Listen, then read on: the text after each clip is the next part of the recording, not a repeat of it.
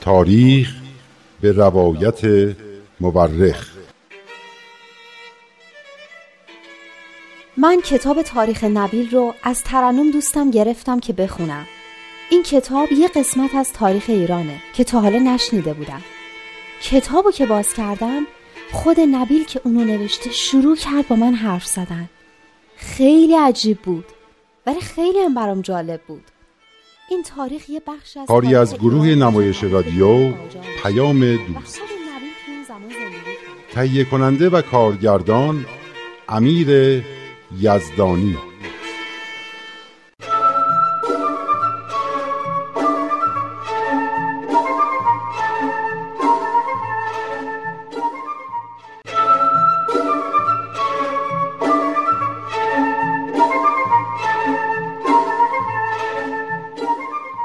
عجب سالهای تلخی بوده اون سالها. سالهایی که می‌تونسته شادترین اوقات برای ایرانیهایی باشه که بعد از قرنها موج از افکار تازه رو تجربه می‌کردن ایرانیایی که بعد از قرنها دست و پا زدن تو منجلاب خرافات و تعصبات یه بار دیگه دری به سوی چشمه زلال حقیقت به روشون باز شده بود اما نمی‌دونم چرا هیچ وقت هیچ چیز اونطور که ما تصور می‌کنیم پیش نمیره مردم قرنها منتظر ناجی بودن. کسی که بیاد و از فقر و ظلم و تاریکی نجاتشون بده.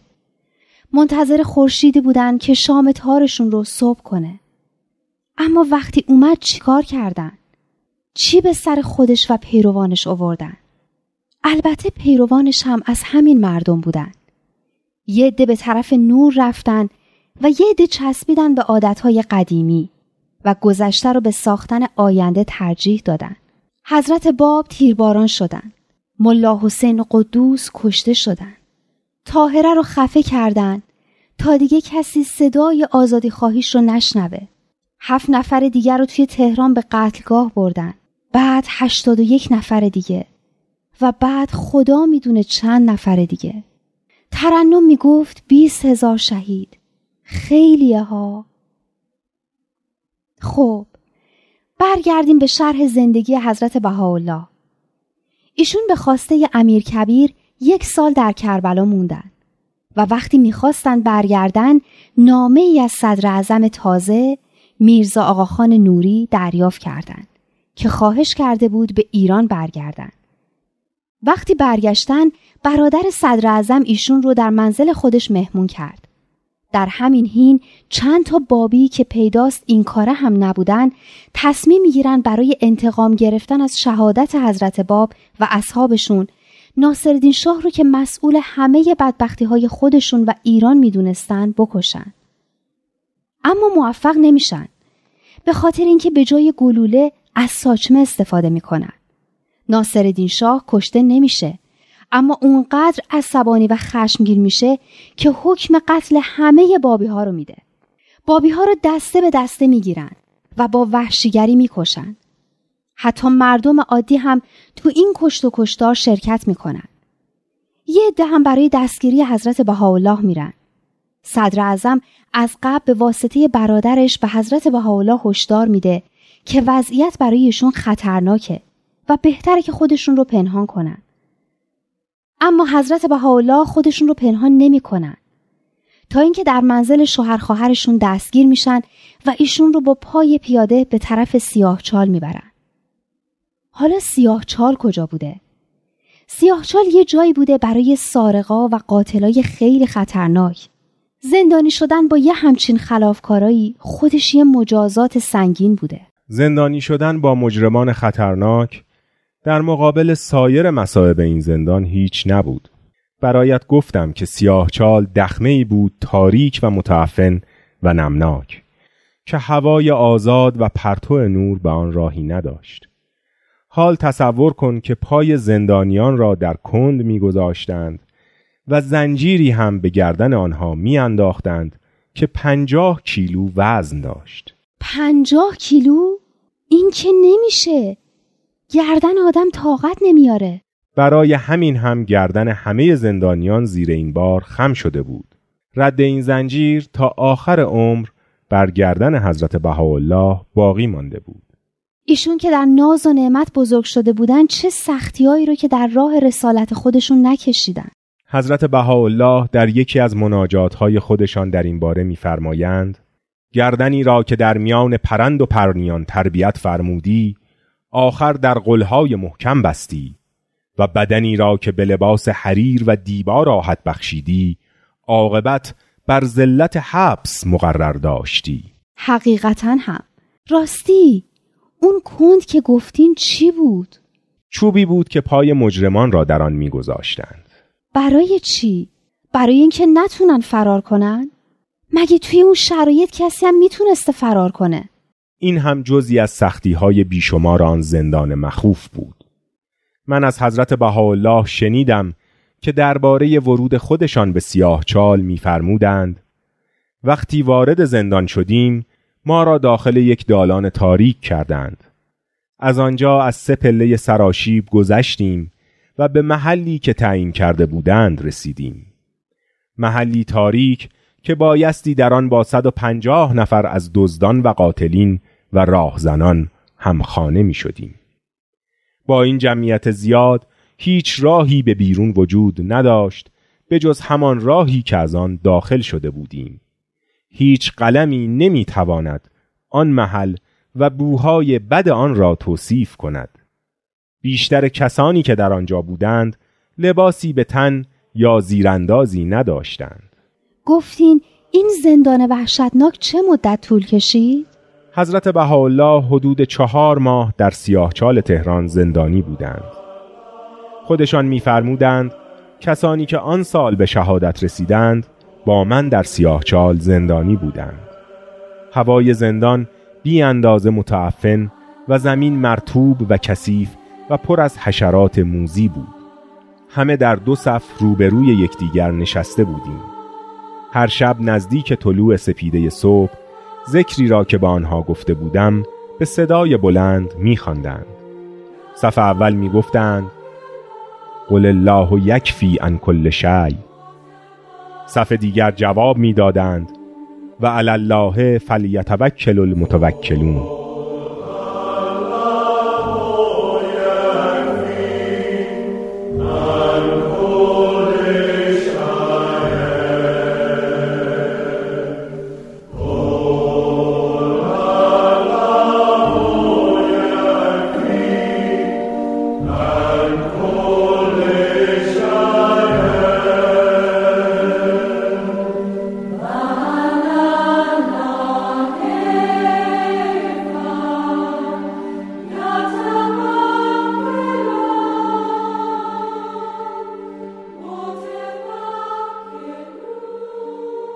حضرت بهاءالله میفرمودند زندان سیاهچال به قصر شاه نزدیک بود.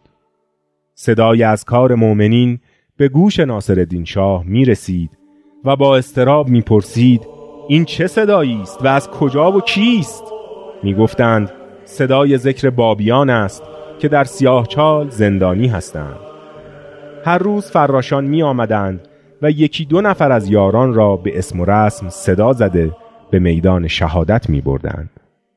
وقتی زنجیر را از گردن آنها بر می داشتند با نهایت خوشحالی و مسرت پیش من می آمدند و من بشارت نعمای الهی را در عوالم ملکوت به آنها می دادم. آن وقت با سایر یاران روبوسی و خداحافظی می کردند و به میدان فدا می رفتند. معمورین زندان شرح جانبازی هر یک را برای ما نقل می کردند.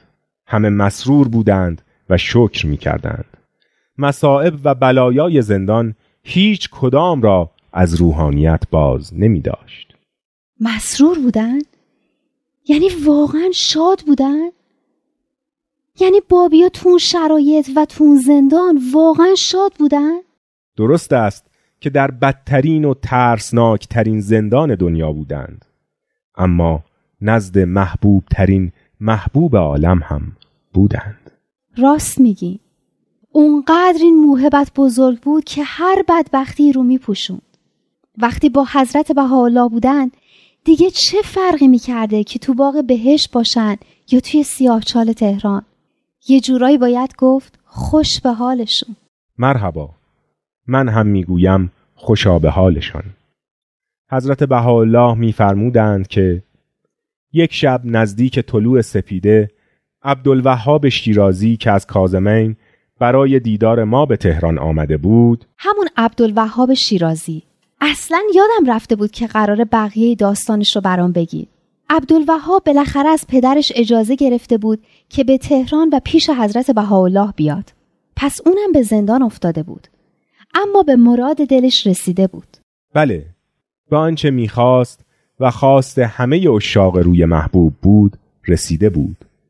حضرت بهاءالله میفرمودند که او که در سیاه چال گرفتار و با ما در یک زنجیر بود یک روز موقع طلوع سپیده بیدار شد و گفت در خواب دیدم که در فضای نورانی بیپایانی با کمال شادی و آسودگی به هر طرف که می‌خواهم پرواز می‌کنم.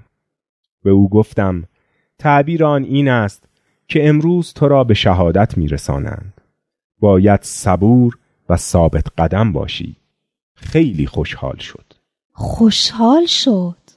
خدایا به قول فریدون مشیری این چه عشقی است عظیم؟ حضرت بهاءالله میفرمودند چند ساعت بعد میر غضب آمد و زنجیر را از گردنش برداشت. عبدالوهاب با همه خداحافظی کرد و مرا سخت در آغوش گرفت و به قلب خود فشرد. به هیچ وجه اثری از استراب در چهره او نبود. او را به صبر و شجاعت سفارش کردم. بعدا خود جلاد شرح شهادت و شهامت او را برای ما تعریف کرد. شکر خدا را به جا آوردیم که یاران باب طوری جانبازی می کنند که حتی زبان جلاد هم به مدح و ستایش آنها باز می شود واقعا هم راستی میذاشتن زندانیا از خونواده هاشون خداحافظی یا با اونا ملاقات کنن؟ مثلا خونواده حضرت بهاءالله می‌تونستن با ایشون ملاقات کنن؟ به گمانم اجازه می‌دادند. حضرت عبدالبها پسر بزرگ حضرت بهاءالله که در آن موقع کودک خردسالی بودند تعریف کردند که یک روز در دوران زندان آنقدر اصرار کردم که به دیدن پدرم بروم که مرا با غلامی به حضور ایشان در زندان فرستادند. وقتی معمورین محل زندانی ایشان را به غلام نشان دادند مرا روی دوش نشاند و با خود برد. سرازیری بسیار تاریکی بود. از در تنگ محقری دو پله پایین رفتیم ولی چشم جایی را نمی‌دید. وسط پله بودیم که یک مرتبه صدای حضرتش را شنیدم که فرمودند او را نیاورید. برای همین مرا برگرداندند. بیرون نشستیم و منتظر نوبت بیرون آوردن زندانیان شدیم. یک مرتبه حضرت بهاءالله را بیرون آوردند در حالتی که با چند نفر هم زنجیر بودند. چه زنجیری که از شدت سنگینی به سختی حرکت می‌دادند. بسیار حالت غمانگیزی بود. چقدر سخت بوده برای یه بچه هشت ساله که پدر عزیزش رو توی اون شرایط ببینه. چقدر قصه خورده. اما فقط همین نبود.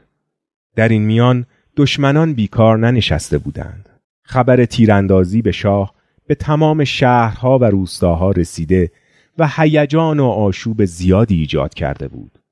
با این حال بیگناهی و عدم دخالت حضرت بهاءالله در این حادثه معلوم و روشن بود.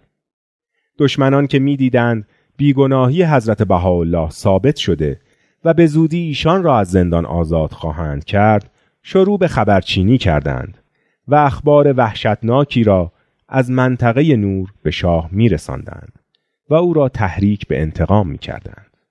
کار به جایی رسید که شاه صدر اعظم را احضار و توبیخ کرد که چرا در ایجاد امنیت کشور کوتاهی می کند و ریشه فساد را از آن منطقه نمی کند.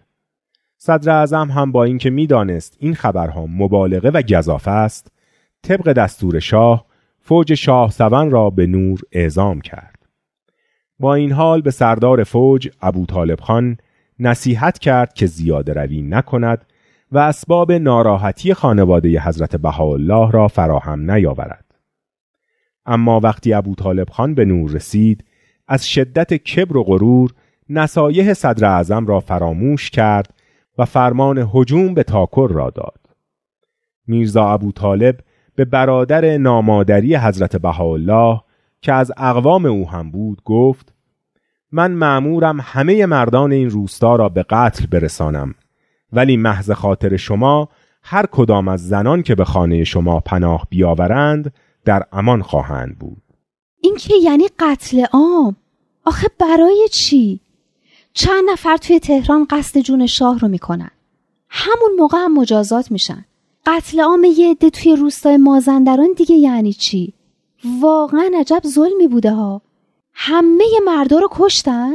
نه همه ساکنین روستا از ترس به کوها فرار کردند و میرزا ابو طالب هم اولین کاری که کرد این بود که منزل حضرت بهاءالله را که از پدرشان به ایشان به ارث رسیده بود غارت کرد همون خونه قشنگی که مثل قصد بود و اساسی گرانبها داشت؟ بله همان خانه که با بهترین قالی ها فرش شده بود ابو طالب به سربازان دستور داد در اتاقها را باز کنند و هرچه اساسی می توانست با خود برد و هرچه نتوانست را شکست و یا آتش زد و از بین برد. بعد از خانه حضرت بهاءالله هم به بقیه خانه ها رفت و همه را غارت کرد و بعد از غارت سوزاند و با خاک یکسان کرد. ای وای بیچاره مردم جونشون رو به در برده بودن. ولی چه فایده؟ چطور می‌خواستن زندگی کنن؟